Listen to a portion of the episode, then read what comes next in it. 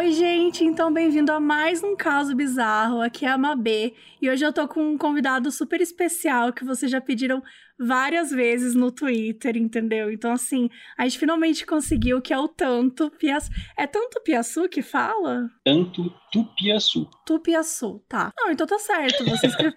não, que eu tô assim, não, não é assim que tá escrito no Twitter. É sim, Tanto É?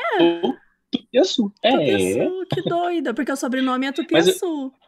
É, mas eu vou te dizer que tu estás aí com um grupo de quase 90% das pessoas que acham que é tanto Piaçu. Ai, que bom. Porque eu já tava me achando muito idiota, porque eu sempre falei Não. tanto Piaçu, sempre falei desse Não é, jeito. não, é, não é um nome comum, né? Então acho que é normal, as pessoas têm dúvidas, as pessoas ficam perdidinhas mesmo. Expliquei pro tanto como é que funciona o programa, como é que vai ser a dinâmica e tal. Mas antes eu queria falar pra você se apresentar um pouquinho, contar quem é você, o que que você faz, essas coisas aí básicas. E assim, eu vou tentar fingir, vocês vão estar só ouvindo isso. Mas como a gente tá se vendo aqui, eu queria dizer que tem alguma coisa balançando na janela. Eu tô começando a ficar nervosa, achando que é um fantasma. Não, não é. É uma máscara PFF2 que está em revezamento. Ela está pegando Tá. vento para ser usada depois. Ok. Não, é uma fantasma, é, é uma máscara pra pessoas. Não é Sim. espíritos. Mas pode ser que passe alguma coisa aqui atrás, pode ser uma criança, um gato ou um espírito. Aí fica a critério da tua imaginação. Tá bom. Mas contei quem é você. Eu sou Fernando, eu sou advogado paraense. Né? Eu sou advogado já há 14 anos de um banco público aqui no, no estado do Pará. E eu sou escritor. Eu tenho um livro publicado que ganhou um prêmio da Fundação Cultural do Estado do Pará na categoria de contos, que são contos fantásticos, contos de terror, de horror. Qual é o nome do livro? Chama Ladir vai ao parque e outras histórias. E onde que pode comprar? Então, Abi, ele está esgotado, né? Ele foi feito uma tiragem de 600 exemplares, ele esgotou. E aí, por Que conta da foda, pandemia, a parabéns. gente. É... Oh, poxa, obrigado. E aí, por conta da pandemia, a gente acabou não fazendo nova edição. A gente vai deixar para fazer isso quando as coisas estiverem mais normalizadas. Sim. E em 2018, eu comecei a escrever histórias de terror no Twitter, mas não só histórias de terror, né? Histórias gerais, é, de coisas que me interessam e que eu acho que podem interessar as pessoas. E isso acabou fazendo um relativo sucesso. É, a gente está lá com quase 130 mil pessoas que, que gostam, estranhamente gostam dessas histórias de, de visagens, gostam As de sofrer. histórias são muito boas, mas eu tenho muito medo, viu? Eu confesso. o pessoal morre de medo, mas eu só publico à noite, o pessoal lê à noite, então eu, tô um pouco fora da culpa aí. E é isso, é escrever no Twitter me possibilitou um bando de coisas, né? Como, por exemplo, estar aqui contigo hoje. O pessoal estava ansioso, postaste agora há pouco no Twitter, o pessoal vibrou, né? Fez a maior festa. Sim, é muito legal. Então, é isso, tô aqui. Tô aqui para me divertir contigo. Boa. Você também teve um podcast, né? Você teve um podcast que falava um pouco sobre isso, quer contar dele também? O podcast chama Um Conto e Tanto. Né? Ele ainda está disponível para ser escutado em todas as plataformas. É, a gente resolveu descontinuar ele agora porque a gente não alcançou metas de financiamento e começou a ficar também muito pesado, porque a estrutura do, do podcast ela é muito. Era um podcast de, podcast de storytelling, né? Uhum. Então, fazer toda a sonoplastia é, e todo o trabalho que estava por trás ali acabou exigindo muito tempo da gente. E aí a gente resolveu dar um tempo né, no podcast por enquanto, mas ele ainda está disponível lá, acho que tem uns 15 ou 16 episódios para quem quiser ficar com sono de noite. Só que não, né? ah, então tá bom. Bom, vamos para os casos então. Quer começar já estreando? Eu posso começar com o caso 1, a menina no corredor? Isso, os, são esses quatro casos aí para você e os meus estão embaixo. Então vamos lá. Meu nome é Carol, eu tenho 20 anos e moro em São Paulo. E eu vim contar um caso bizarro que aconteceu na minha infância e que até me dá arrepio quando eu lembro disso. Morei nessa casa em questão até os meus 10 anos de idade. Era um sobrado e a gente morava na parte superior. Eram três quartos, o dos meus pais no fundo, o do meu irmão no meio e o meu era o primeiro do corredor. Quando criança, toda vez que eu ia no banheiro, à noite, eu vi uma menina no meio do corredor. E ela tinha aquela típica aparência de fantasma dos filmes antigos. Ela emitia uma luz esbranquiçada em volta dela. Em todos os anos que eu morei lá, ela nunca mexeu ou conversou comigo. Eu simplesmente ia no banheiro e ela estava lá. Eu voltava, fechava a porta e ela continuava lá, parada, no meio do corredor, me olhando, e até aí tudo bem. Eu nunca comentei sobre essa menina com meus pais, é, até que mais ou menos uns seis anos depois, nós já morávamos em outra casa, quando estávamos eles, meu irmão, a namorada dele e eu jantando uma pizza, num sábado à noite. E do nada começou um assunto de espíritos e aparições sobrenaturais, e me veio na memória essa menina do corredor. Eu comentei isso no jantar, como que não queria nada, e me surpreendi quando meus pais disseram que eles também viam a menina quando a gente morava lá. O mais bizarro foi quando minha mãe contou que eles compraram aquela casa do vereador da cidade na época e que ele tinha uma filha de sete anos que morreu naquele lugar. Não sei como ela acabou morrendo, mas hoje eu acredito muito que era o espírito dela ali no corredor. Hoje em dia, minha mãe ainda trabalha naquela casa, porém no térreo, e a parte de cima é alugada. E desde então, mas nenhum inquilino nunca reclamou da assombração. Amo o trabalho de vocês, vocês arrasam. Amei. E aí, o que, que você achou? Ah, é bizarro, né? Tem coisas que a gente não tem como explicar. Né? E é muito louco isso, porque muitas vezes as pessoas mandam umas histórias pra gente e aí fala alguma coisa, tipo, ah, eu via tal pessoa, mas eu não comentava nada. E aí, anos depois, vai conversar com outras pessoas que moravam na casa e todo mundo via a mesma coisa. Só que ninguém se comunicava. Eu acho que as pessoas, elas talvez elas tenham um pouco de medo de parecerem doidas, sabe? Uhum. E aí acaba que um guarda para si, o outro guarda para si, e no final todos estão vivendo a mesma experiência e talvez pudessem trabalhar isso melhor se, é. se, se, se, falassem, né? É por isso que eu sou favorável de contar tudo. Viu visagem, viu vulto, conta tudo. É, gente, tem que, tem que compartilhar. É, você sabe que outro dia aconteceu um negócio engraçado.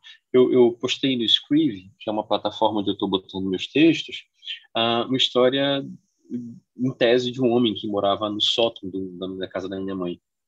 E eu nunca tinha contado isso pro meu filho. E quando ele leu aquilo, meu filho começou, começou a me contar um bando de coisa que ele via na casa e ele também não contava pra gente. Tá vendo? Tem que compartilhar. Quer contar um pouco dessa história? Você acha que é que vale? Então, é, a minha mãe, ela comprou essa casa, é uma, é uma casa nova, a gente comprou ela no, no esqueleto, né? Foi uma pechincha que a gente comprou e a gente fez toda ela, acabou ela toda. Né? Só que era uma casa que não foi planejada para gente. Né? A pessoa que morava lá planejou uma casa de três andares. Ela tinha um sótão, e só esse sótão tinha quase 200 metros quadrados. Meu Deus. E a gente sempre via coisas estranhas nessa casa, sabe, Mabê? Como se tivesse alguém. Por exemplo, a minha irmã chegou uma vez e viu uma luz acesa. A gente achou que era ladrão. Uhum. A minha cunhada uma vez chegou e viu alguém correndo, né? Achamos era ladrão. O ladrão é sempre o culpado, né? É, vai, vai na, na teoria do que é mais fácil, né? Uhum. E aí a gente começou a ver coisas fora do lugar, é, portas abertas, janelas abertas que não deveriam estar. E isso perdurou por anos. Né? Até que o meu irmão voltou definitivamente de São Paulo, onde estava fazendo residência médica, e ele decidiu reformar esse terceiro andar, onde tinha esse sótão. E ele levou lá arquiteto, ele levou engenheiro para ver toda a questão da estrutura e tal. E quando começou a obra, o engenheiro chamou a gente, o empreiteiro chamou a gente e disse: Ó, oh, vocês viram isso aqui? E eles encontraram num canto do sótão, como se fosse um lugar onde alguém morasse. Então tinha Ai, um, um, um, uns lençóis, como se fossem de uma cama, tinha lata de comida, tinha roupa, tinha objetos pessoais, como se alguém morasse lá. Né? Encontramos também um relógio barato. A gente achou que isso pudesse ter sido esquecido lá é, na época da construção da casa. O sótão, só para se entender, ele tinha um formato de U. Ele só uhum. tinha uma, uma porta, bem numa das portas das pernas do U. E esse lugar estava na outra ponta do U, ou seja, era um lugar que a gente nunca ia. Né? E a gente pensou que talvez aquilo estivesse lá desde a época da construção, mas o empreiteiro da construção falou com os operários, eles disseram que eles nunca tinham ido lá, nunca tinham comido lá, mostrou o relógio, mostrou as roupas, nenhum deles reconheceu. Mas o mais maluco, as latas, elas eram recentes. E o relógio tinha bateria. Então não podia ser uma coisa que estava esquecido lá fazia três, quatro anos. Sim. Era algo recente. Né? E aí a gente começou a pensar que alguém, durante todo aquele tempo, morou lá na casa com a gente, né? Algum, algum, uma pessoa, sei lá, que morava lá, a casa estava sempre vazia, a casa era grande, e ele ficava lá. E quando eu contei essa história, meu irmão, meu filho chegou então para dizer que ele ouvia barulhos, ele ouvia vozes, ele ouvia sussurros, ele via vultos, né?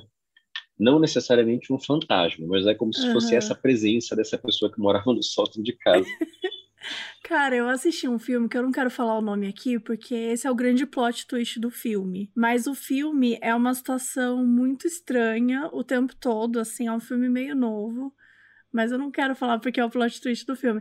Mas no fim você descobre que as pessoas, né, viviam exatamente, tipo, tem uma galera vivendo na sua casa. Tem até um termo para isso. Eu sei qual é o filme. Você sabe qual é o filme, e né? Eu te, e eu vou te dizer, sabe por quê? Porque na época que eu publiquei essa história, eu não assisti esse filme ainda, e na época que eu publiquei essa história, um bando de gente chegou para dizer: é, é o não sei o que brasileiro, é o não sei o que brasileiro. Gente, então eu sei qual é. Eu você chegou a assistir esse filme? Não, ainda não assisti. Você precisa assistir. esse filme. Esse filme é muito bom. Infelizmente, agora você já vai né, saber o grande plot. Mas eu acho que é, é, é, o mais interessante é como monta, assim, sabe? Isso é uma das coisas que eu até quero trazer algum caso um dia, porque existem várias lendas, assim, que você não sabe se aconteceu ou não e tal. E essa é uma das que mais me apavora. De ter alguém morando na sua casa. De ter alguém morando na minha casa. Assim, isso é impossível estar tá acontecendo aqui no meu apartamento agora. Mas existem lugares que, tipo, é muito provável. E eu já, uma vez eu fiquei meio obcecada com esse tipo de coisa, eu comecei atrás. Aí comecei atrás de várias histórias. Tem até aquela uma que é bem famosa, que é de uma brasileira que tá morando Sim. em Londres, né? Essa é a mais Sim. famosa de todas, que é assim. Que foi um amigo do Fica apavorada, né? é. Foi ah, o cara sim, dormir sim. na casa dela, o amigo do amigo, enfim. E aí ela, o cara chama ela no meio da noite ela fica meio apavorada e quando eles saem lá fora, ele fala: então, tem um, tem um cara aí embaixo da sua cama, tem uma pessoa aí. Enfim, né? Não dá muito para saber direito Mas, como é que é sabe o que é, Sabe o que é mais bacana? É que a gente tem medo dessas coisas e a gente fica imaginando, por exemplo, você falou agora, ah, mas eu moro num apartamento pequeno, aqui é impossível de acontecer. Uhum. Mas hoje, a gente acaba vivendo a nossa vida e de repente a gente está morando num apartamento maior, numa casa maior, e a gente não se toca. A gente só se toca quando o medo volta e a gente pensa, meu Deus do céu. Aqui em casa, por exemplo, no apartamento que a gente mora, tem um quartinho que fica lá nos fundos que ninguém vai lá. E eu te juro que muitas vezes as meninas que trabalham aqui saem e deixam a porta aberta e eu fico pensando, cara, seria muito fácil alguém, sabendo que elas deixam a porta aberta, entrar e ficar lá. E quando eu vou trancar a porta, o cara vai estar tá lá, sabe? Então eu comecei uhum. a ter mania de ir lá e ligar a luz do quartinho para ver se não tem ninguém. É muito louco, né? A gente fica com medo. Muito maluco. No apartamento anterior que eu morei, eu morava no último andar. Era um prédio bem antigo, dos anos 70, assim. Não é tão antigo, mas é meio antigo, né? Dos anos 70 e tal. E é um prédio super simples, não tem elevador, nem tinha nada assim. E eu morava no último andar e te, tinha, assim, quando a gente saía nesse andar, no corredor, tinha uma portinha e essa portinha ela levava para uma tipo ali para cima, né, do, do prédio. Ele não, não tem um terraço, não tem nada.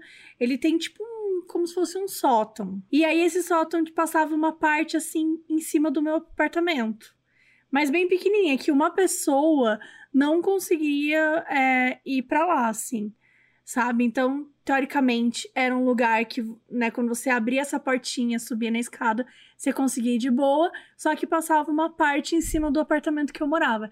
E eu sempre ouvia passos, sempre, assim, ouvia muito passos, muita coisa, muitos barulhos, e eu ficava assim apavorada. E essa porta estava sempre aberta, então eu saía do corredor, ela não estava aberta, aberta, ela estava destrancada, né?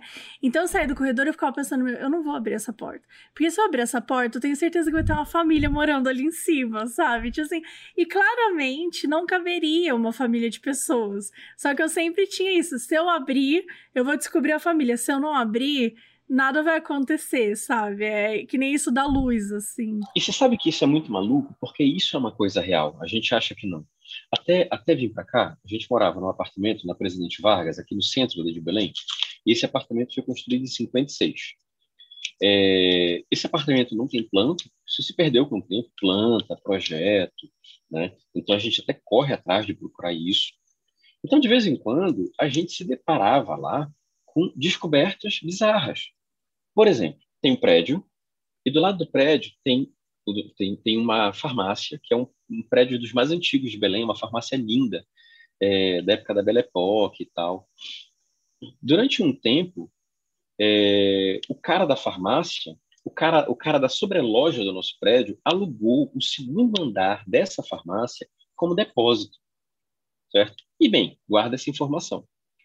Anos depois, essa sobreloja foi comprada e foi transformada numa unidade habitacional, né? deixou de ser comercial. E o cara começou a reformar a, a, a, a sobreloja. E no meio de reformar a sobreloja, ele descobriu simplesmente uma parede de gesso. O cara da sobreloja antiga no, no nosso prédio simplesmente quebrou a parede do nosso prédio, quebrou a parede da farmácia do lado e fez uma ligação direta com o segundo andar da farmácia que ele alugava como depósito. E quando ele saiu, ao invés de fechar com cimento, ele simplesmente fechou com gesso. E a gente nunca soube disso. Além do risco estrutural, né? Quer dizer, você tinha ali uma zona de vulnerabilidade que qualquer pessoa podia é quebrar. É por isso que os prédios caem, né, gente? É, é, é, é por isso, né? porque um louco vai lá e, e faz gente... um negócio desse. É, e a gente só descobriu isso agora, sabe? Quer dizer, há quantos anos está aquilo ali, né? A gente já descobriu sala secreta que ninguém sabia que estava fechada por parede, sabe? Um bando de coisa. É, é bizarríssimo isso. É, dá, dá muito medo, eu fico apavorado. O meu maior medo, quando me perguntam, meu maior medo, gente, meu maior medo é uma pessoa morar dentro da minha casa. E quando você pesquisa isso, sempre tem uma foto que é de uma menina que ela tá descendo o sótão pra ir numa geladeira de alguém, pegar uma comida e voltar. E, e é uma outra lenda e tal, que tem uma menina, sei lá, na, em qual país que foi, que essa menina morava é, na parte de cima da casa. E aí sempre sumia comida, sumia maçã, sumia umas frutas e tal. E quando via, era porque tinha essa menina morando. Então eu fiquei. São aqueles medos, né? Que não, não vai acontecer comigo, mas eu fico assim, morro de medo. Você tem que ter família pequena, dois quartos, sem sótão. Como é que eu faço com cinco filhos? Mais é os namorados. Oh, você nunca vai conseguir ficar tranquilo. Acho que pode até acontecer. Não, imagina, cinco filhos, mais as pessoas envolvidas. Você nunca vai poder morar numa casa pequena. Tem que fazer ronda na casa antes vai. de dormir. Não, e ter certeza de que você tá vendo todo mundo, né? Porque se você Sim. abre a porta e tem uma cabeça na cama, quem, quem diz que é a cabeça que, que deveria ser, entendeu? Assim, obrigado, não queremos te assustar. Tá piorando os meus medos. Não, obrigado, tá ficando cada vez melhor. Mas eu ia ficar, olha, eu ia ficar bem apavorada. Eu ia ficar todo dia fazendo a ronda. Eu, em na casa da minha mãe, quando eu saio, eu faço a ronda dos gatos, né? Se estão todos os é. gatos certinhos, se nenhum ficou preso no armário, essas coisas. Então você vai começar a fazer a ronda das pessoas que, que vivem na sua casa. Ai, ai, mais uma paranoia para minha vida. Maravilha. Bom, vamos lá, vou para um caso que é a janela indiscreta. Olá, modos, tudo bem? Vou deixar meu nome anônimo, pois isso é um caso real e minha cidade é bem pequena. Medo de alguém descobrir.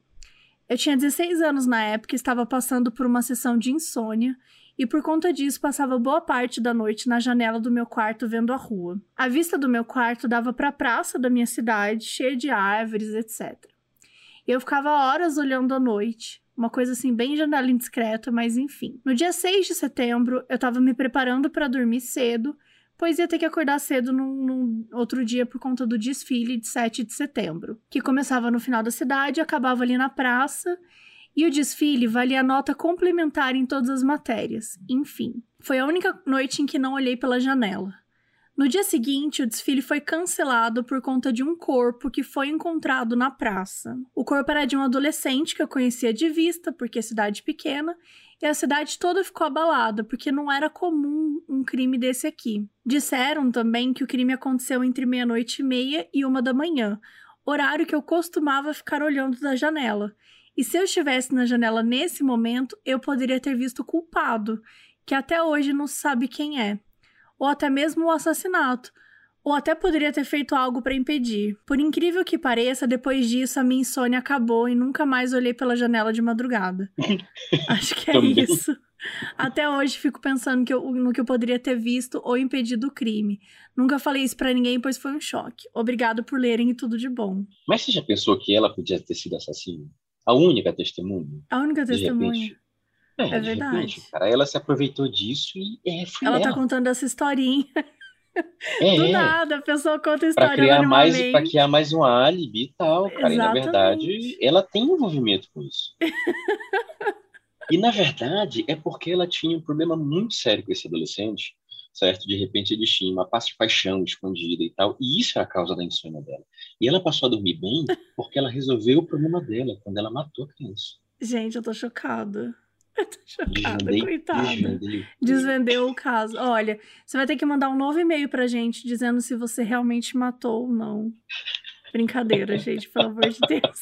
O caso é sério. estamos gente aqui acusando, não estamos piada. Não, não estamos acusando. Nossos ouvintes. Mas, mas eu fico pensando em, assim, nessa história de você ter quase visto, sabe? De você. Porque é foda, porque ela fica meio preocupada, ah, eu poderia ter impedido, eu poderia ter feito alguma coisa. Mas, gente, calma, né? Não- na real, você nunca vai saber isso. Talvez eu pudesse ter ficado traumatizada, poderia ter sido horrível ter, ter, ter visto e tal. Ou então, é, não foi naquele horário, né? Porque como assim disseram que foi nesse horário? Se não foi o médico legista, eu caguei pra quem disse isso, sabe? Tipo, disseram que foi tal horário. Não... Fica meio assim, né? Entre. É, mas também eu acho que ela não pode se culpar, porque, tipo, se foi um negócio que até hoje ninguém viu, ninguém sabe, não tem pista, provavelmente foi uma coisa extremamente discreta e que ela, é, observando de uma forma é, não vigilante, dificilmente perceberia. Não seria uma coisa escancarada diante dela e que ela pudesse notar e fazer alguma coisa. Assim. Mas você sabe, Mabê, que eu tenho um pouco de tara com isso. Eu sempre acho que eu posso, no meio da noite, ver um crime e presenciar um fato, e desvendar alguma coisa. E eu, durante muito tempo, quando morava lá na Presidente Vargas, tipo, tinha muita briga, muita briga na rua, Uhum. né? centro da cidade, né? Então, muito, muito drogadito, muita, muita, muito adicto e tal. E eu sempre ficava assim, de olho, sabe? Meu Deus do céu, vai acontecer alguma coisa e tal, e eu vou ser testemunha ocular. Mas nunca aconteceu. Nunca aconteceu. Você tem o sonho de ser testemunha ocular de um crime. Tenho, eu tenho o sonho de ver, ver, ver um fato desse assim, desvendar um crime, sei lá, tenho. De ser útil para a sociedade dessa forma. Eu morro de medo, sabia? Porque a minha memória é péssima. Então, tipo, ah, foi às três horas da tarde. Depois, no dia seguinte, não, mas na verdade foi às duas e meia. Ué, mas foi às duas e meia às três horas. Pronto, eu já vou ser presa por estar inventando, sendo que na verdade eu não tô inventando. Eu só sou esquecida pra caramba. Eu não consigo. Imagina, assim.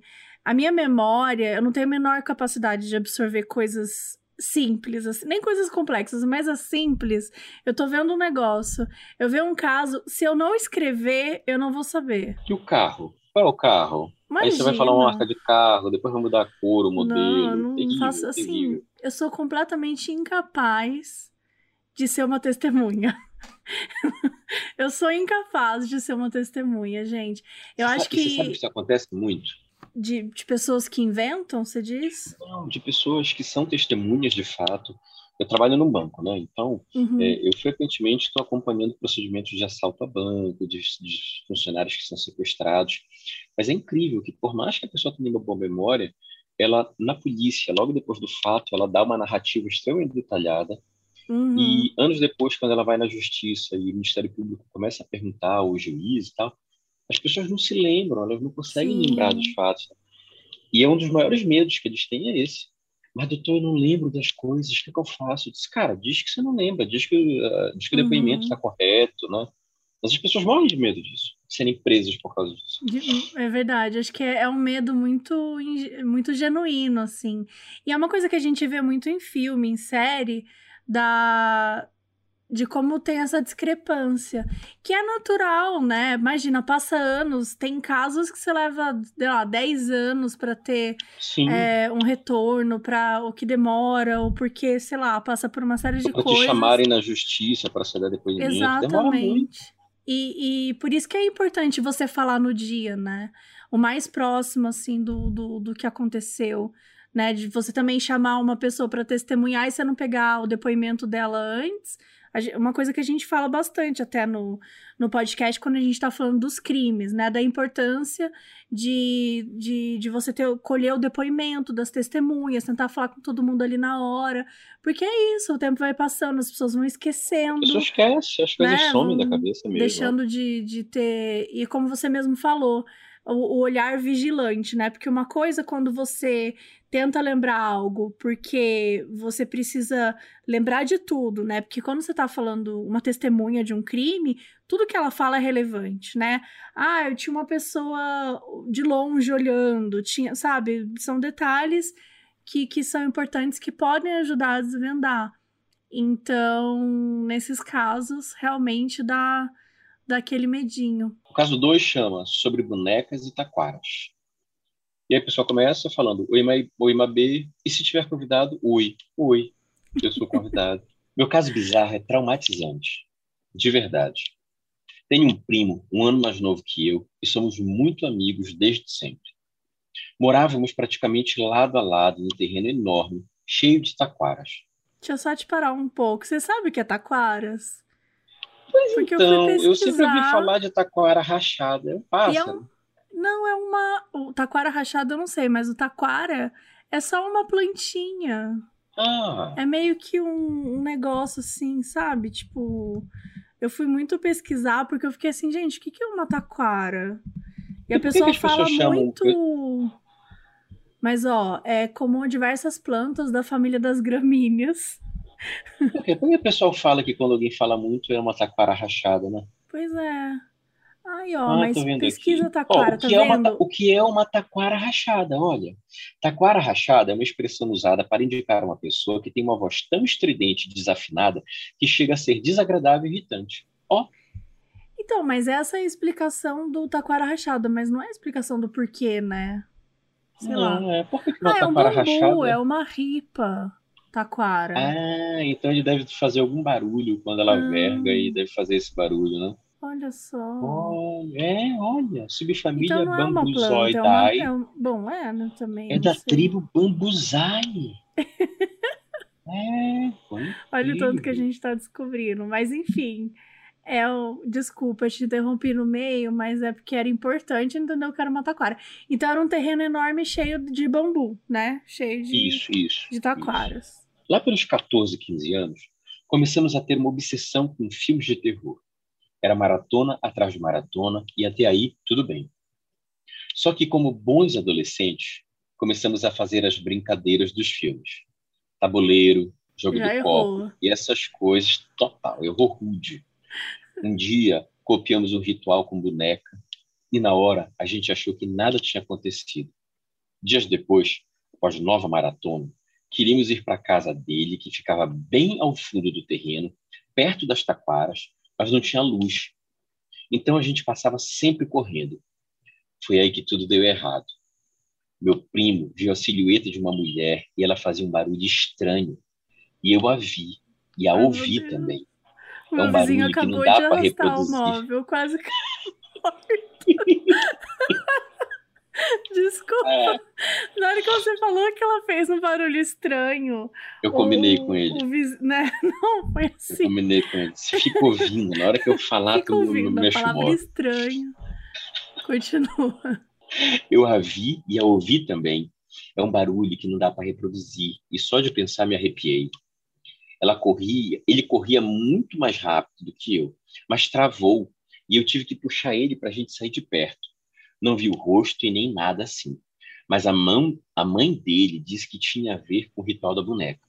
Os anos passaram, novas casas foram construídas no terreno e até e ele foi até dividido e cercado. Mas eu e meu primo nunca mais fizemos o caminho da mesma forma.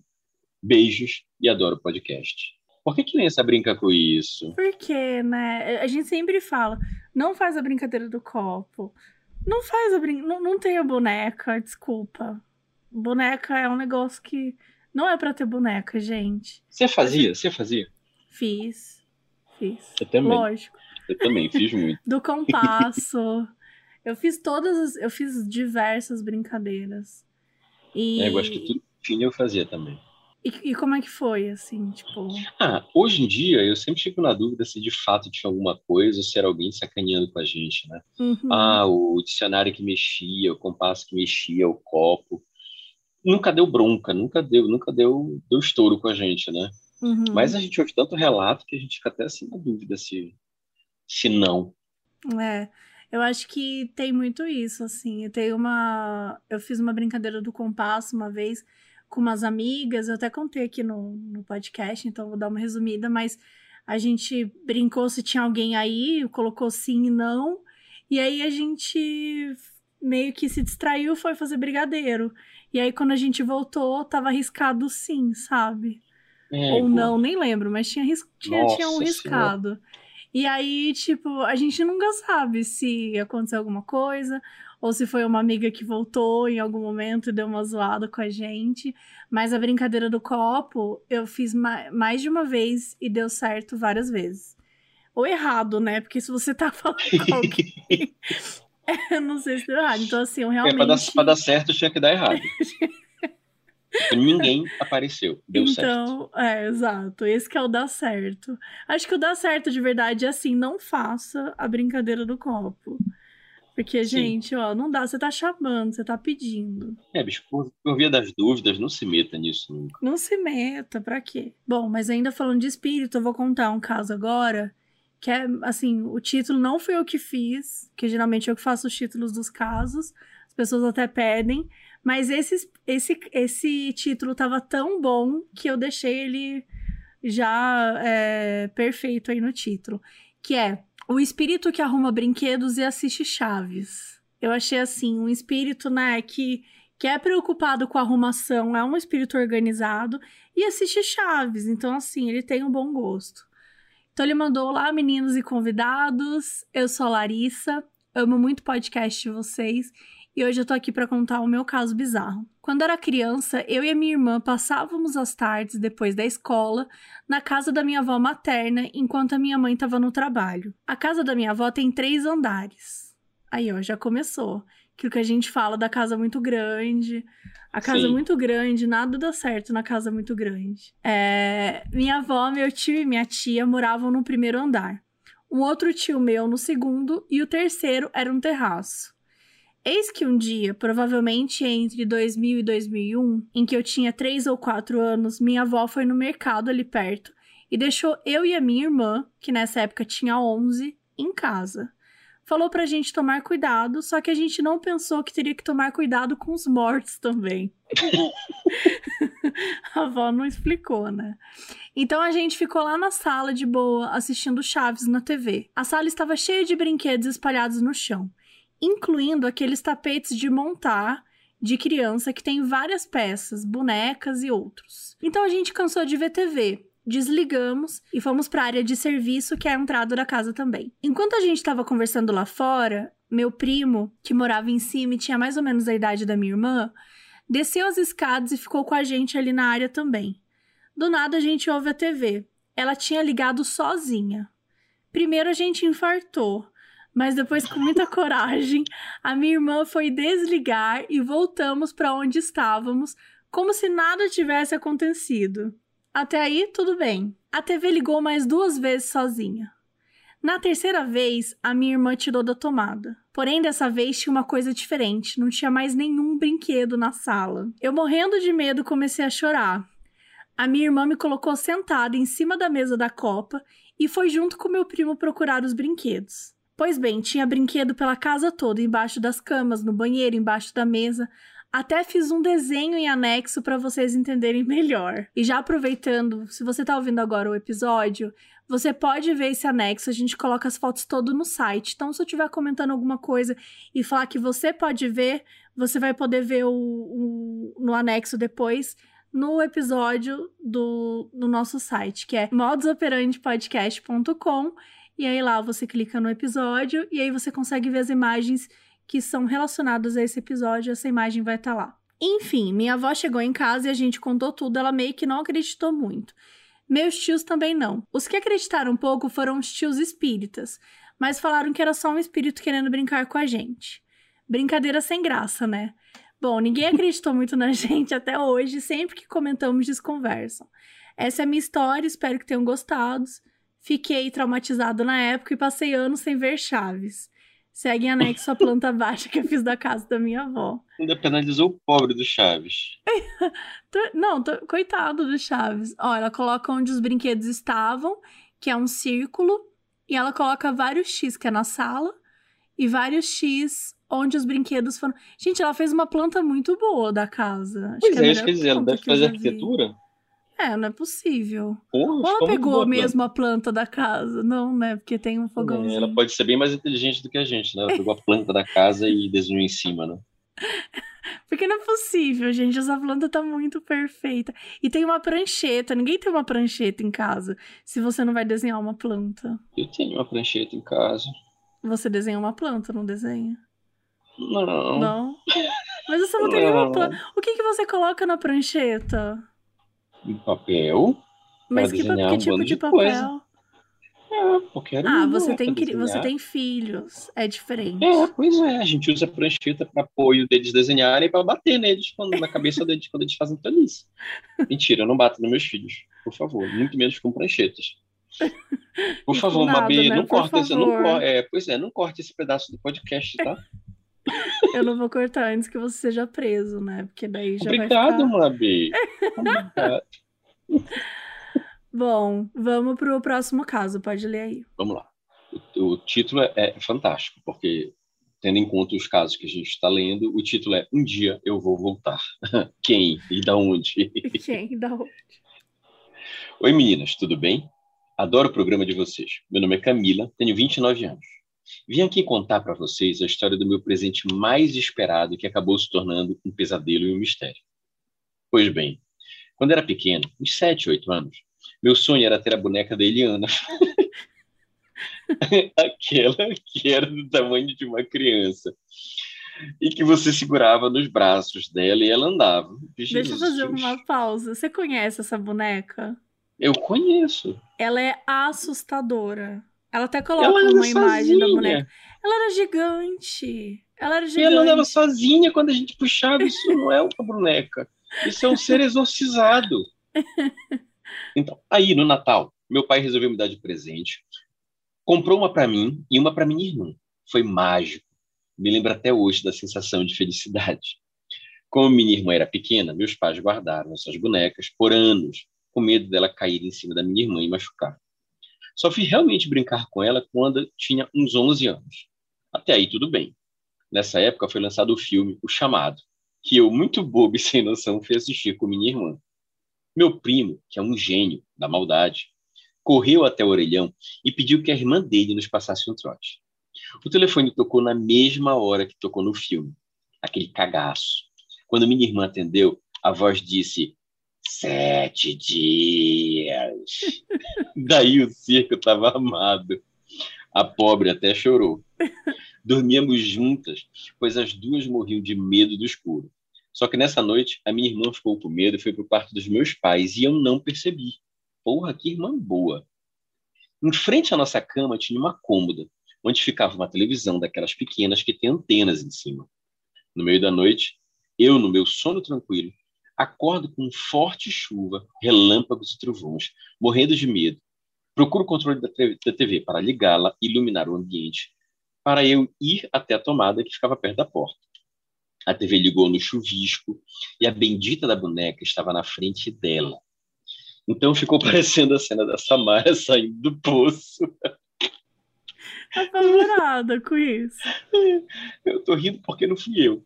Mas bem, gritei horrores quase apanhei dos meus pais, e a partir desse dia passei a ter, a ter, a ter horror à boneca. Me mudei da casa da minha mãe em 2015, a boneca ficou lá. Porém, já tem uns dois anos que ninguém sabe onde ela está. Minha avó já procurou por toda parte e nada. E ela é bem grandinha para assumir assim. Minha teoria é que ela está se escondendo, esperando uma oportunidade para atacar. Desculpa minha história enorme, kkkk. Mas fiquei com muita vontade de contar para vocês. Mabi, Curiosíssima para ver seu título. Beijos e mais uma vez adoro o trabalho de vocês. PS, a foto da boneca. Jesus. Apavorada, gente. Mais uma vez a foto da boneca estará lá no site modusoperandepodcast.com. Vocês conseguem ver. E bom, o título é esse aí, né? Um dia eu vou voltar. Fazia total sentido. Porque se a boneca sumiu, em algum momento ela vai estar tá fazendo aí alguma coisa, vai, vai voltar para conversar. Pois é, algumas considerações sobre essa história, se você me permitir. Claro. É o grau, o grau de sacanagem envolvido entre todos e com todos, né? Primeiro, a menina tem um sonho de ganhar uma boneca. O pai dá a boneca e deixa a boneca guardada. Por, Por conta da irmã mais nova. anos. Meu irmão, ela ganhou a boneca com 7, 8 anos e só foi pegar na boneca com 11. Porque a menina, porque a boneca podia cair na filha mais nova. Não... Você vê como é que essa boneca é perigosa. Pois é. Aí depois é o primo que é capaz de sincronizar o trote da irmã para assustar as primas. No orelhão. Depois a irmã, no orelhão.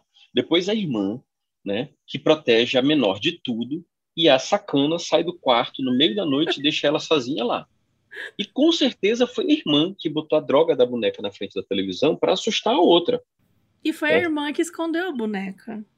E depois sumiu com a boneca de casa. Porque hoje elas são uma Exatamente. raridade e deve ter vendido no, no, no, no- no Mercado Livre por uma fortuna. Quanto será que custa a boneca da Eliana? Vou pesquisar isso. Vamos agora. procurar? Vou pesquisar agora. Você vai pesquisar aí? Vou pesquisar. Nossa, eu, eu, eu amo que tá escrito assim: boneca Eliana, tamanho real. O que, que é o tamanho real? O tamanho da Eliana? A Eliana é alta, gente, sabe? Eu ia ficar apavorada. Eu só aceito boneca em tamanho real da Tata Werneck, que é baixinha. Aí Que ela é do tamanho de uma baixinha, boneca normal, é. Nossa, ela tem um metro e quatro centímetros. 1280. Tá vendo? Minha irmã, Não tá no Mercado Livre, reais achei as no duas bonecas. site. Gente, a irmã reais deu as duas. golpe, certeza. É, o mais legal é que a boneca tem um metro e quatro centímetros, então ela já pode entrar no Beach Park. Que só precisa ter um metro para entrar nos brinquedos. Ai, Então, eu fiquei muito traumatizada quando eu fui no Parque da Mônica, porque por algum motivo eu tinha dois centímetros a menos pra entrar no sítio do Chico Bento.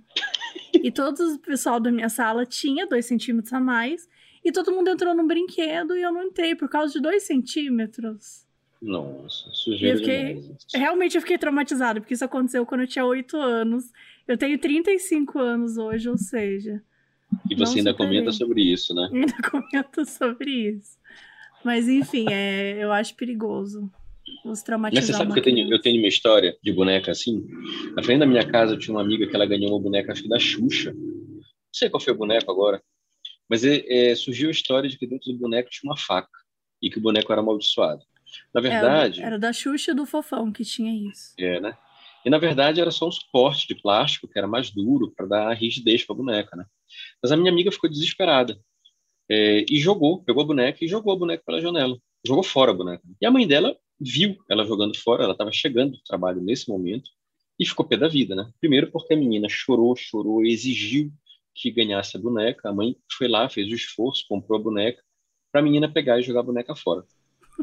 Minha mãe pegou a boneca e disse assim: Eu vou guardar, certo? Eu sei que essa filha da mãe vai chorar e vai reclamar, e eu vou dizer que ela perdeu a boneca e tal, mas eu vou guardar.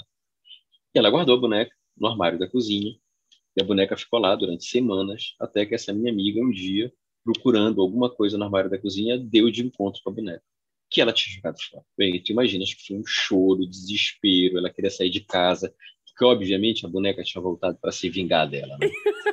E óbvio que a mãe dela e tava aproveitou na cozinha, né? e estava na cozinha. A mãe dela aproveitou e a mãe dela meteu o terror nela, né? É, minha filha, o que, que você fez? Jogou fora a boneca? Voltou para se vingar, minha filha, se prepare e tal. É. Ela até hoje é traumatizada com isso. Que horror, pior mãe. É. Mas aprendeu a nunca mais jogar fora as coisas. Nunca mais jogou fora. Eu tinha o Fofão. Eu era apaixonada pelo Fofão. Eu tenho uma foto com o Fofão que é muito boa, porque eu mal conseguia andar e ele era maior do que eu. Então ele claramente poderia me matar só de cair em cima de mim. Ele entrou no sítio do Chico Bento e você não entrou. Inclusive, ele entrou, exatamente. Bom, vamos pro caso 3 aqui, que se chama Surto Laranja. Venho aqui deixar um relato de um caso bizarro que aconteceu comigo, que não envolve nada sobrenatural, supostamente. Porque né, nada garante. O texto a seguir pode conter descrições de perrengue chique e drama de gay cis privilegiado. Maravilhoso. Vamos então ver o que, que a gay cis privilegiada tá falando. Bom, trabalho em esquema de plantão. São longas 12 horas de trabalho. Começa muito cedo, às 7 da manhã, e acaba à noite, cerca de 7 da noite. Assim, eu tenho que chegar às 6h40 para acompanhar a passagem de plantão e me organizar para a longa jornada de trabalho. Quando eu chego cedinho, tenho que deixar o carro na rua mesmo, pois não tem nenhum estacionamento no trabalho. Contudo, sou uma pessoa muito esquecida. Tá aí, ó, uma outra pessoa que não pode ser testemunha. E algumas poucas vezes já deixei o carro aberto, as portas fechadas, porém sem a trava. Um belo dia saí do trabalho à noite, lá por volta das 19h23, pois Mabê gosta de exatidão. Eu gosto, eu gosto de exatidão, gente? Destravei o carro pelo controle, então não tinha como saber se estava aberto ou não. Abri a porta e em cima do banco do motorista tinha uma tampa de garrafa de cor laranja de um refrigerante de laranja muito conhecido, Fanta. Eu gostei do disclaimer que ele fez para dizer Fanta. o objeto estava centralizado exatamente no meio do. Não, sério, eu vou ter que repetir isso. Tinha uma tampa de garrafa de cor laranja de um refri de laranja muito conhecido. Fanta. Maravilhoso. O objeto estava centralizado exatamente no meio do banco. Eu fiquei completamente em pânico. Como aquilo foi parar ali? Pois eu não o coloquei. Eu não bebo nada no carro e eu ando só, pois não tenho familiares aqui no Recife. Fiquei triste com isso, né? Eu ando só. Fora isso, faz 10 anos que eu não compro tal refri, entre parênteses, uma Fanta. Gente, ele odeia Fanta. Ele odeia muito a Fanta laranja. Na verdade, ele acha que você gosta muito de coisas específicas. talvez, talvez seja isso. É, ele tá morrendo de medo de não ser específico com você. É verdade, porque ele tá assim, não tenho familiares aqui, entre parênteses, Recife. Faz 10 anos que eu não compro tal refri, entre parênteses, uma Fanta. Ele tem muito medo de ele você. Ele tem muito medo de Voltei mim. para aquele lugar com quatro paredes e um telhado casa. muito específico, muito, muito específico. específico. Bom, quando tomo refri, é lata de coca ou guaraná. Eu não gosto de refri de laranja, porque tem um sedimento no fundo das garrafas e eu tenho nojo daqui. Este sedimento é Isso formado por específico. partículas. Isso foi, muito, isso foi mais específico do que eu gostaria, gente. Pelo amor de Deus. No carro não tinha nada de valor. No porta-luvas estavam algumas documentações e papéis sem informação relevantes e uma caneta. No porta-objetos da frente da marcha.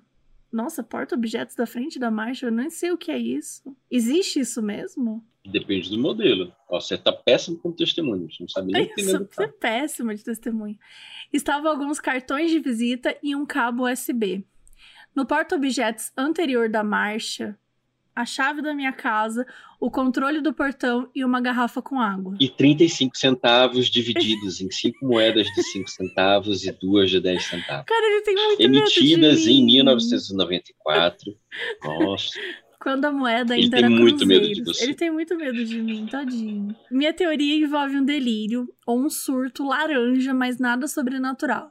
Eu penso que naquele dia eu posso ter chegado um pouco mais tarde que o normal, peguei a bolsa, virei de costas e apertei o controle tão rápido que eu não chequei se as portas travaram, pois esses controles às vezes fazem isso. Como o alto estava na rua, olha, ele não colocou que o alto era o carro, entre parênteses. O fumê dos vidros são claros. Algum meliante viu os botões da trava levantados e abriu o carro. Como mencionei, o indivíduo teve tempo de sobra e horários que o fluxo de pessoas diminui na rua. Ele aproveitou, vasculhou, mas como eu não deixo nada de valor, não encontrou nada para furtar e me deixou um recado. A tampa do refri laranja no meu banco. Nossa. O primeiro lixo que achou na rua, mais um resíduo bastante específico para que o recado fosse preciso. Não era um galho ou folhas de árvore, alguma coisa leve que pudesse ter caído quando abriu o carro. Não, não era uma pedra ou algo do chão para não sujar muito, não muito grande para não chamar a atenção de quem passava, nem tão pequeno que eu não percebesse, mas sim uma tampa de uma cor chamativa, numa posição que pode ter sido colocada com a mão em um tamanho bom de ser visto e de uma marca que eu não consumo há quase uma década. No meu surto, ele ainda disse assim: vou deixar isso para aquele viadinho ficar ligado. Talvez.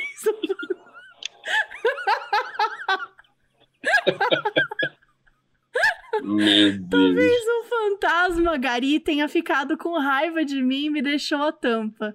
Não sei, mas naquele dia, ao me deparar com o ocorrido, olhei para os lados, não vi ninguém. Pensei, será que esse cara tá por aqui ainda? Esperando eu aparecer? Logo entrei no carro com toda a força que me restava, liguei, botei em marcha e arranquei como se o rabo fosse de um rei.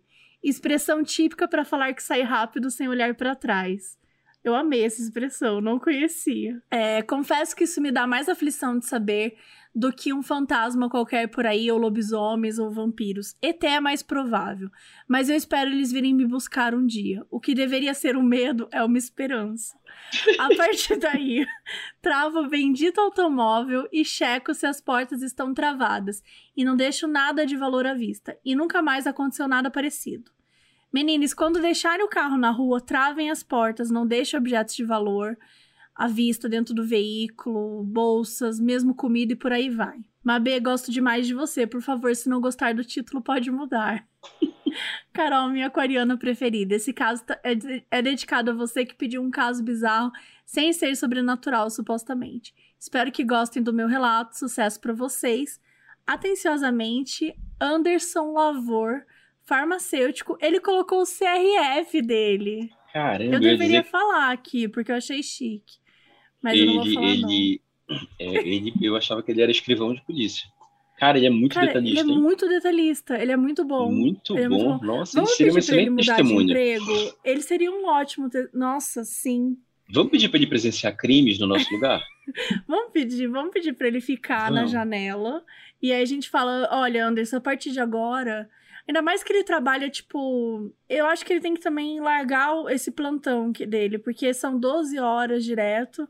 Isso vai acabar atrapalhando, sabe? O, É, é, a gente, ele a gente tem que observar os crimes. deixar ele, deixar ele só para crimes. Só pra crimes. É, já pensou, já pensou ele num ponto de observação no centro de uma cidade grande, como São Paulo? Cara, ele ia di- dizer tudo. Olha, o rapaz que roubou a carteira. Quando ele disse no porta, no porta objetos de frente da marcha, ali ele já me ganhou como testemunha. Ele seria uma ótima testemunha, sério. Todo mundo acreditaria nele. Sim, eu acreditei em tudo que ele falou. Eu espero que Ah. seja verdade. Sim. Ainda bem Mas- que ele não encontrou um, um- um- um ladrão psicopata, que em vez de deixar um gato morto, esfolado, um cachorro, ele deixou uma latinha de refrigerante. Não, ele deixou Imagina um... o trauma que seria na Pior vida do que dele. tudo, ele deixou um uma tampa De um refrigerante de, De um laranja, refrigerante. muito conhecido. Que ele não consumia há mais de 10 anos. Então, assim, a pessoa era um conhecido dele, porque já estava vigiando ele e teve o cuidado de observar quais eram os refrigerantes que ele consumia para colocar um completamente diferente para que ele ficasse apavorado. Criamos uma gigantesca teoria da conspiração. na verdade, não era um ladrão. Na verdade, era um conhecido dele. Era um conhecido, não é óbvio. Anderson, a gente tem certeza que é alguém que trabalha com você. Anderson, abre os olhos. Anderson, Anderson. Anderson, só não vê quem não quer. Tá todo mundo falando disso. Coitado. Anderson, o pior cego é o que não quer ver. Não, e, e bora de, de, de colocar mais paranoia no Anderson, Oh, coitado. meu Deus do céu. Bem, vou para o caso 4. Isso. Um dia eu vou voltar. Olá, Mabê e convidado, se tiver. Olá, me chamo Michele e minha história aconteceu uns 15 anos atrás, quando eu era uma adolescente. Um dia estávamos eu e mais seis amigos na casa da tia de um dos meninos da turma e, não sei por qual motivo, começamos a contar histórias de terror. A tia do meu amigo começou a contar histórias que, segundo ela, eram verídicas. Uma dessas histórias foi que, quando cães latem para o nada, pode ser que estejam vendo espíritos. E nessa situação, a única coisa que você não deve fazer é oferecer sal para o suposto espírito. Não me pergunte por quê. Ela apenas disse que esse ensinamento veio de seus avós que receberam essa orientação de gerações passadas. Depois de passar muito medo com as histórias, decidimos ir embora. E até aí tudo bem. Desculpa te interromper. Eu acho que eu nunca ofereci sal pra ninguém. Nem eu. Tipo, eu nunca Muito cheguei pra alguém e falei, espírito. oi, quer um sal? Por que você ofereceria sal para espírito? Né? Acho que. Mas eu acho que deve ser, deve ser alguma coisa que as pessoas costumam fazer com os espíritos, não sei. Apesar de que tem aqui história de que você não pode passar sal e pimenta na mesa para a mão das pessoas, senão você briga, né? Sério? É, Como é que é? Não pode passar sal Então, e pimenta? Muito sério. Se nós dois estivermos almoçando, por exemplo, Ah. um dia, que isso vai acontecer com certeza, certo? E você falar assim, tanto, me passa o sal. Eu tenho que pegar o sal e tenho que botar na mesa na sua frente. Eu não posso pegar o sal na sua mão. Uhum. Da mesma forma, a pimenta. Eu não posso. Tanto, me passa a pimenta. Eu tenho que pegar a pimenta e botar na mesa na sua frente. Eu não posso te dar a pimenta na mão. Se não, Porque isso dá, dá azar e as pessoas brigam. Com Gente. sal, dá azar. Se for a pimenta, as pessoas vão brigar. Então a gente não pode fazer isso para não brigar. nossa. É. Inclusive aqui é uma coisa engraçada que quando você tem gente de fora que não conhece isso, e aí na mesa pede, ah, já, já vi isso. Ah, me passa a pimenta. Aí a pessoa dá a pimenta. E se você é daqui, tem muita gente que diz, tá, põe na mesa. Eu faço isso mesmo, tipo, ah, põe na mesa. fala, eu não pego na na mão de ninguém. Pego na mão de ninguém, não Gente, pego. e eu não conheço isso. Eu ia super achar que a pessoa tem nojo de pegar na minha mão. Falar, como assim, né? Tá, então toma aí na Ah, mas mesa. iam te explicar. Na verdade, é um ato de amor. Ninguém quer que você tenha azar ou que brigar contigo. Gente, achei chique. Gostei. Depois de passar muito medo com as histórias, decidimos ir embora. E até aí tudo bem. Moro no bairro ao lado de onde estávamos. E a galera foi me acompanhar até em casa. Era mais ou menos 1h30 da manhã. Quando estávamos passando por uma rua vazia, dois cachorros começaram a latir no portão de um galpão. Latiam muito, muito mesmo. E nós nem estávamos perto do galpão ainda. Sei que até chegarmos perto, eles não pararam de latir, até que três dos meus amigos decidiram, sem combinar, porém ao mesmo tempo, falar, olhando para os cães. Quer sal aí, parceiro? Instantaneamente, os cães pararam de latir e ficaram nos acompanhando com os olhos enquanto passamos em frente ao portão. Um baita silêncio depois de vários minutos de escândalo desses cães latindo. Ficamos no maior cagaço até chegar na minha casa. A galera resolveu fazer um caminho diferente na volta para não ter que passar pelos cães novamente. Mas acredito eu que já era tarde demais, não é mesmo? Agora, só não sabemos quais dos três foi seguido pelo espírito que provavelmente estava ali. Será que bugaram o espírito nesse dia? Fica aí o questionamento. Amo vocês, Mabê e Carol. O trabalho de vocês é incrível. Beijos da Mi. E aí? Será que o espírito, tipo, pegou a primeira pessoa que falou? Ou vocês falaram três ao mesmo tempo? Eu acho que pode ter bugado o espírito. É, eu acho que ou bugou o espírito, ou se ninguém ofereceu salve de verdade, né? Foi só um falar. Então talvez o espírito não Ou se eram três nosso... cachorros, eram três espíritos. Ela é fala cada que são um- três cachorros. Ela fala. ela- Não, não sei. É, não, três dos meus amigos, que podem ser Ah, tá. cachorros. Será que os cachorros é que Não, estavam dois latindo? cachorros, dois cachorros. Ah, são dois. Dois cachorros, é. Ah, não sei, eu acho Tá. que eles não deram, não deram, não deram tempo para a coisa acontecer. É, não, acho que foi rápido demais e o espírito bugou. Falou, ah, vou ficar aqui com o cachorrinho mesmo. Mas eu acho que você tem que pedir para ela, para Michelle, para ela te escrever de novo, te contando se aconteceu alguma coisa. É, né? Porque depois ela fala que, que fica o questionamento, que não sabe o que aconteceu. Mas, Michelle, atualiza a gente aí. Apesar que aconteceu 15 anos atrás, né? Assim. Sim, sim. Mas acho que é bom saber se ela se for uma péssima testemunha. É, se ela for uma péssima testemunha como a gente, ela talvez não lembre tanto É verdade. Talvez não aconteça. Olha, eu ia ler a minha história agora, mas eu queria pedir, na verdade, pra você contar uma história. Eu li a sua história do, de Santarém ontem, sabe? Sim, sim. E ela é muito, muito, muito, muito boa. O que, que você acha? Você acha que rola a gente ler ela aqui ou ela fica. O que, que você acha? Ah, eu posso ler sem problema nenhum. Se você quiser que eu leia ela, eu leio ela. Eu, eu gostei muito dela mesmo. É, eu, eu fiquei. Eu só li de manhã, né, hoje, porque eu não, não gosto de ler as suas histórias à noite. Porque elas me deixam. É muito louco, porque eu não sou uma pessoa medrosa, sabe? Real. Aham. Mas você põe foto. Você faz uma coisa que já é errada. Mas Já olha, é dessa errado. vez eu não botei foto. Dessa vez eu não botei foto.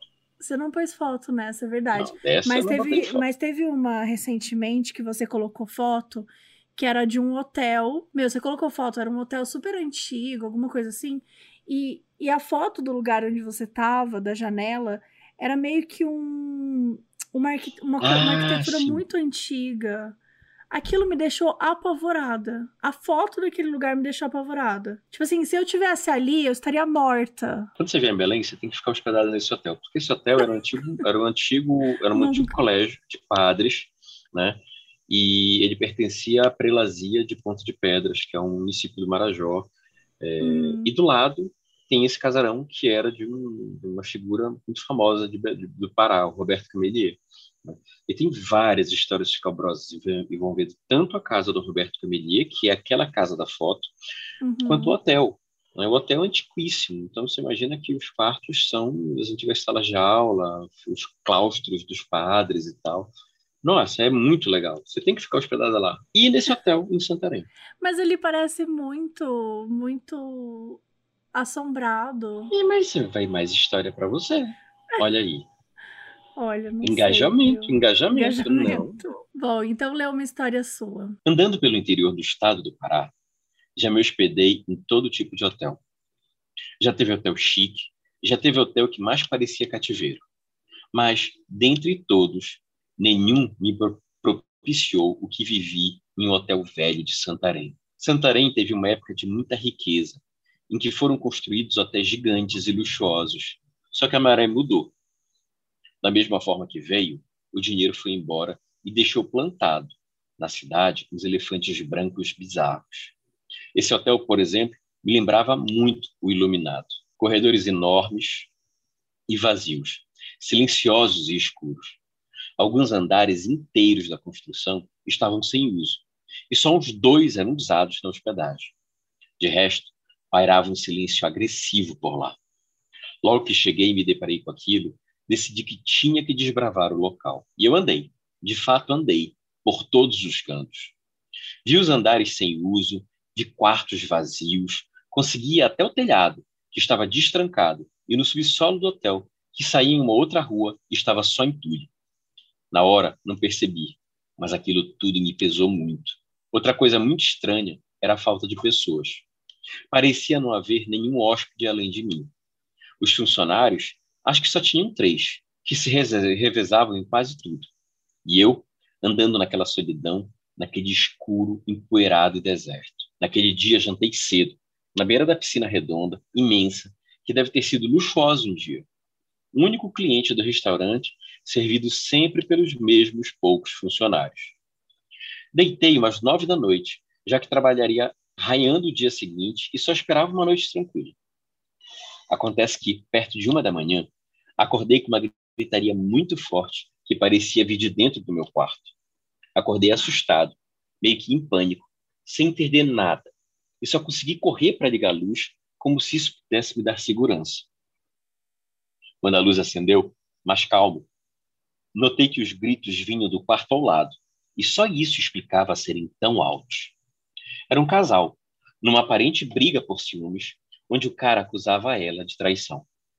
Sentado na cama, fiquei na minha, até que a coisa tomou outro rumo. Acontece que a briga, que mais tinha um tom de lamento e de sofrência, foi ganhando ar mais e mais violento. E percebi que o cara socava os móveis e as paredes, e logo temi pelo pior. Liguei imediatamente na recepção para informar o problema, pedir que interviessem. Mas nada. Estranhamente, a ligação só chamava, como se eu estivesse sozinho naquele hotel gigante vazio, juntamente com o casal que brigava. Comecei a tentar todos os jamais. Recepção, garagem, piscina, restaurante, mas ninguém atendia. Fui ficando cada vez mais nervoso, porque pensei, nesse hotel gigantesco, provável que ninguém escute a briga, talvez só outros hóspedes, mas e se esse cara começar a agredir a moça? Eu vou ter que fazer alguma coisa. E, para azar, a briga só ganhava contornos cada vez mais, trágicos, de mais, mais trágicos. Até que aconteceu. Os gritos se interromperam e deram lugar a um arfar típico de briga. Logo depois, passei a escutar uns grunhidos horrendos, como se alguém tivesse sendo sufocado. Quando a ficha caiu, dei um pulo e abri a porta, e logo estava no corredor, pronto para qualquer coisa. Mas, parado no corredor, enorme e empoeirado, cheirando a carpete sujo, iluminado somente pela luz que saiu do meu quarto, me vi repentinamente cercado por um silêncio típico de cemitério. Na hora, me deparei, me desesperei. pois aquele silêncio só podia significar uma coisa, o que fez meu coração disparar em adrenalina. Diante do quarto ao lado, comecei a bater na porta, meio que sem saber o que esperar, mas ninguém respondeu. Oi, gente, tem alguém aí? Amigo, abre a porta, por favor. Mano, eu ouvi a briga. Eu só quero saber se tá tudo bem. Mas nada. Desesperado, encostei a orelha na madeira, tentando ouvir algo. Ao longe, ainda ouvi uma respiração pesada, baixinha, assim como uma espécie de choro abafado, talvez por uma mão. Eu já estava tenso, ainda com a orelha colada, já pensando em roubar a porta quando aconteceu. Foi uma porrada dada pelo lado de dentro, mas tão forte que fez sair poeira da soleira da porta. E foi justamente onde minha orelha estava. Então, foi como se tivesse levado o soco, o que me fez cair no chão, zonzo, surdo e meio desacordado.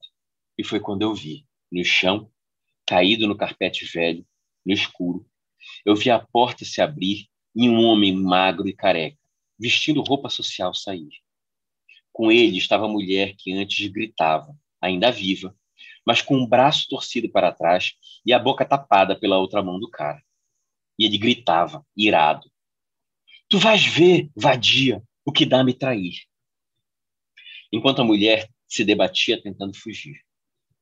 Eu sentei no chão, uma dor horrenda na cabeça, e nem tive tempo de ver eles sumindo na escuridão em direção aos elevadores e à enorme escadaria. Eu levantei, da forma que deu, mas antes que eu pudesse fazer algo, só vi um grito curto e um barulho horrendo de algo pesado e maciço bater, talvez no primeiro andar.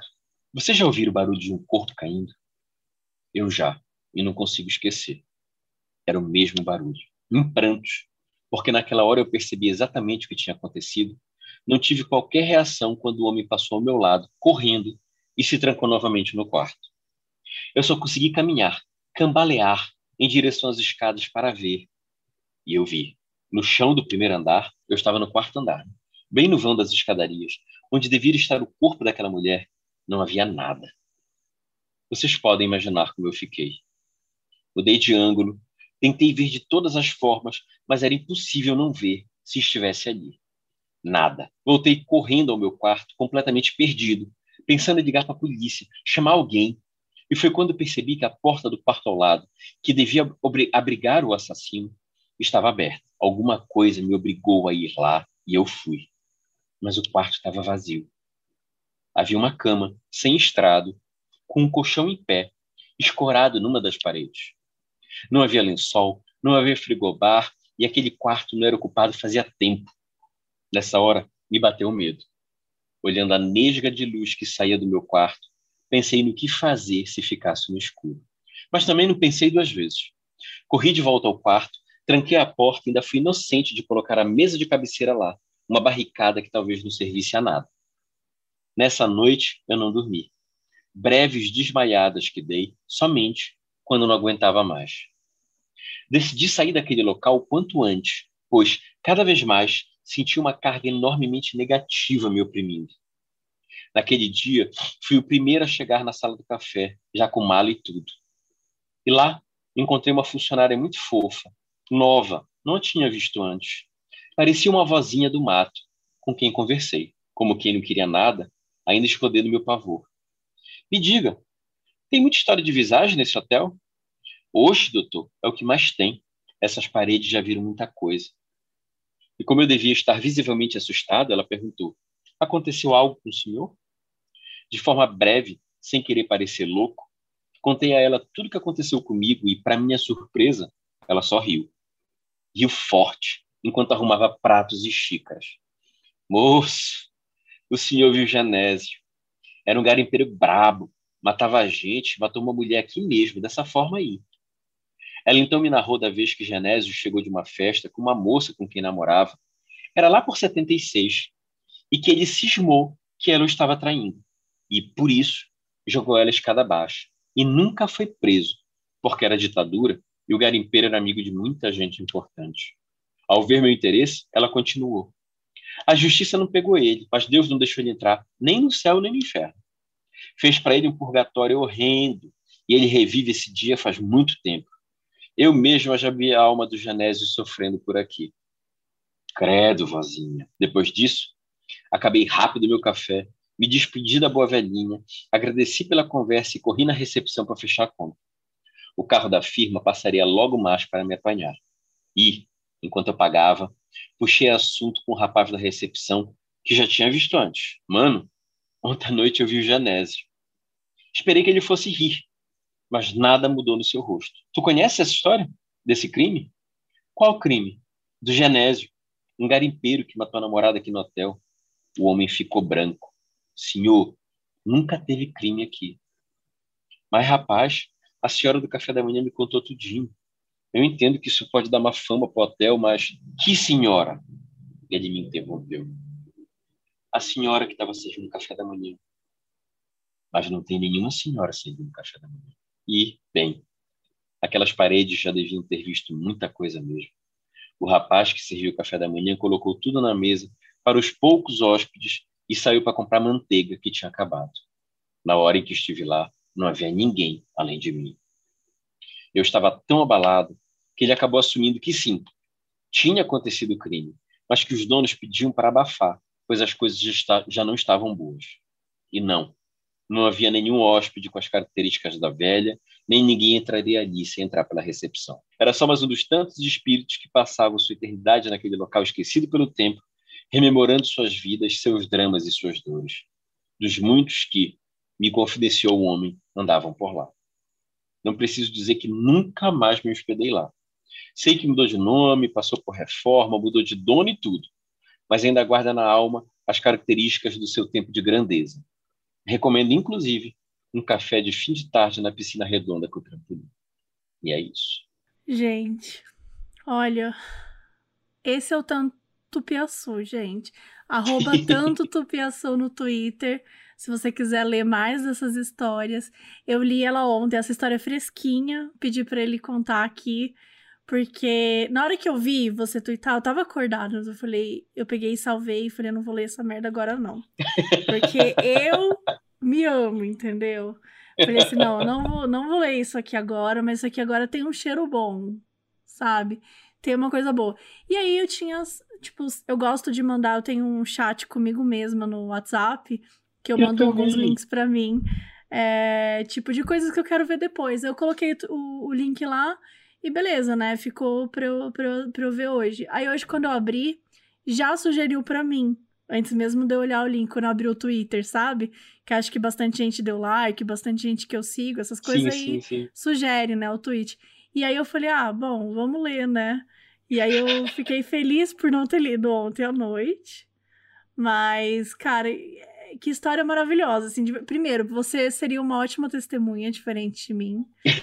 Mas eu sou escritora também, entendeu? Então, assim, eu poderia mentir, eu poderia, com o meu poder da escrita, mentir inventar coisas que estão no cenário. Não que isso signifique que eu seria uma boa testemunha. Sim, sim. Mas eu poderia estar ali inventando as coisas que estão acontecendo. mas olha, esse hotel, ele é fantástico. Ele é muito luxuoso, ele é muito, muito confortável, os quartos são grandes, e todos os quartos têm varanda para a piscina, mas ele realmente tem um, um, clima, ele tem uma aura assim. Sabe quando você vai naqueles cassinos da época do Vargas e tal, e que agora são hotéis? É uma coisa incrível que você não, não tem mais hoje, né? Uhum. Eu talvez vá a Santarém em setembro para fazer uma audiência. Eu tô doido para me hospedar nesse hotel. Doido, doido, doido para me hospedar de novo Você lá. vai ter que mandar foto pra gente. Vou, vou fazer vídeo, vou fazer tudo.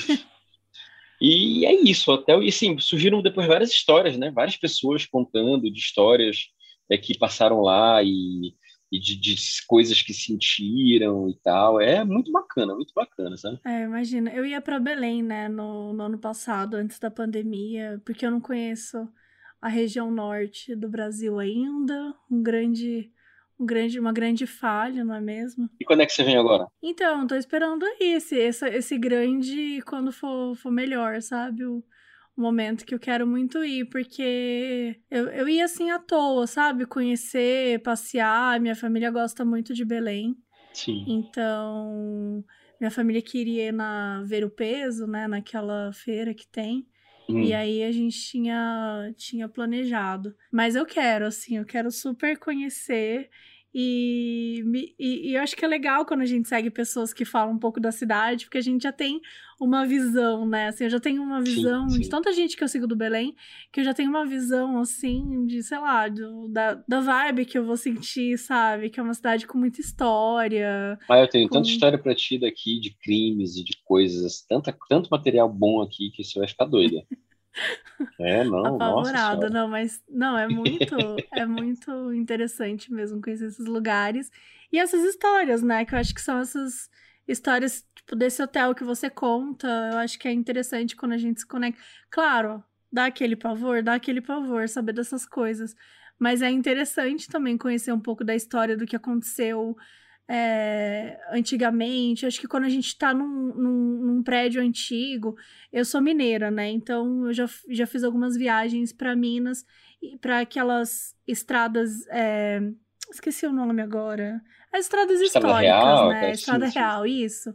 E aí é, tem às vezes alguns hotéis, algumas coisas que você olha e você fala assim, gente, isso aqui tem muita história, sabe? Tipo assim, muita merda já aconteceu aqui.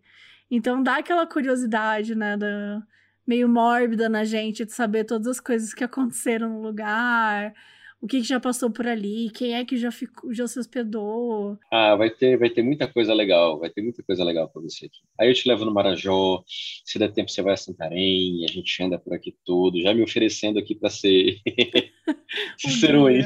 amo, amo. Ah, vai ser muito legal. Mas olha, obrigada pelo seu tempo. A gente até passou aqui um pouco, mas acho que foi super legal, deu pra gente conversar bastante. Queria muito que você tivesse contado um caso teu mesmo, porque falei, não adianta ficar aqui contando casos da, da, da galera e não, não falar um dos seus casos que são tão famosos, então acho que foi super bacana. Espero que você tenha gostado de participar. Eu adorei, adorei. Na verdade, eu estava na Cuíra para participar já faz tempo, né? E aí nunca dava certo. Você, você é extremamente é, compreensiva e atenciosa. É, quantas vezes pô, a gente marcou e eu estava cansado, chegando de viagem, ou com as crianças, crianças doentes semana passada, né? Uhum. E já, já envergonhada e tá dizendo, é, meu Deus do céu, eu vou ter que desmarcar de novo. Não, imagina. É aquilo que a gente fala, né? A gente já tá num momento que não tá muito favorável a isso. A gente não tiver empatia ainda, ainda mais com filho em casa, filho doente, a gente sabe o quanto a gente fica preocupado. Então. E já tem relaxa. gente aqui pedindo a parte 2, hein? Já tem gente pedindo. acho que a parte 2 a gente tem que vir só com casos escritos por você e casos escritos por mim, sabe? Eu já tô Perfeito, aqui. É, já tô aqui tudo. jogando a ideia. Perfeito. Mas vamos fazer sim. O pessoal tá dizendo aqui, nem escutei um, já estou esperando a parte 2. Boa, galera. Então, obrigada. Vamos de parte 2, não é mesmo? Se vocês curtiram, fala pra gente, pede a parte 2, entendeu? Digam que vocês estão afim mesmo, que a gente vai inventar isso aí. E obrigada de novo pela participação. Tá bom, eu que te agradeço o convite, tá bom? Um beijo enorme.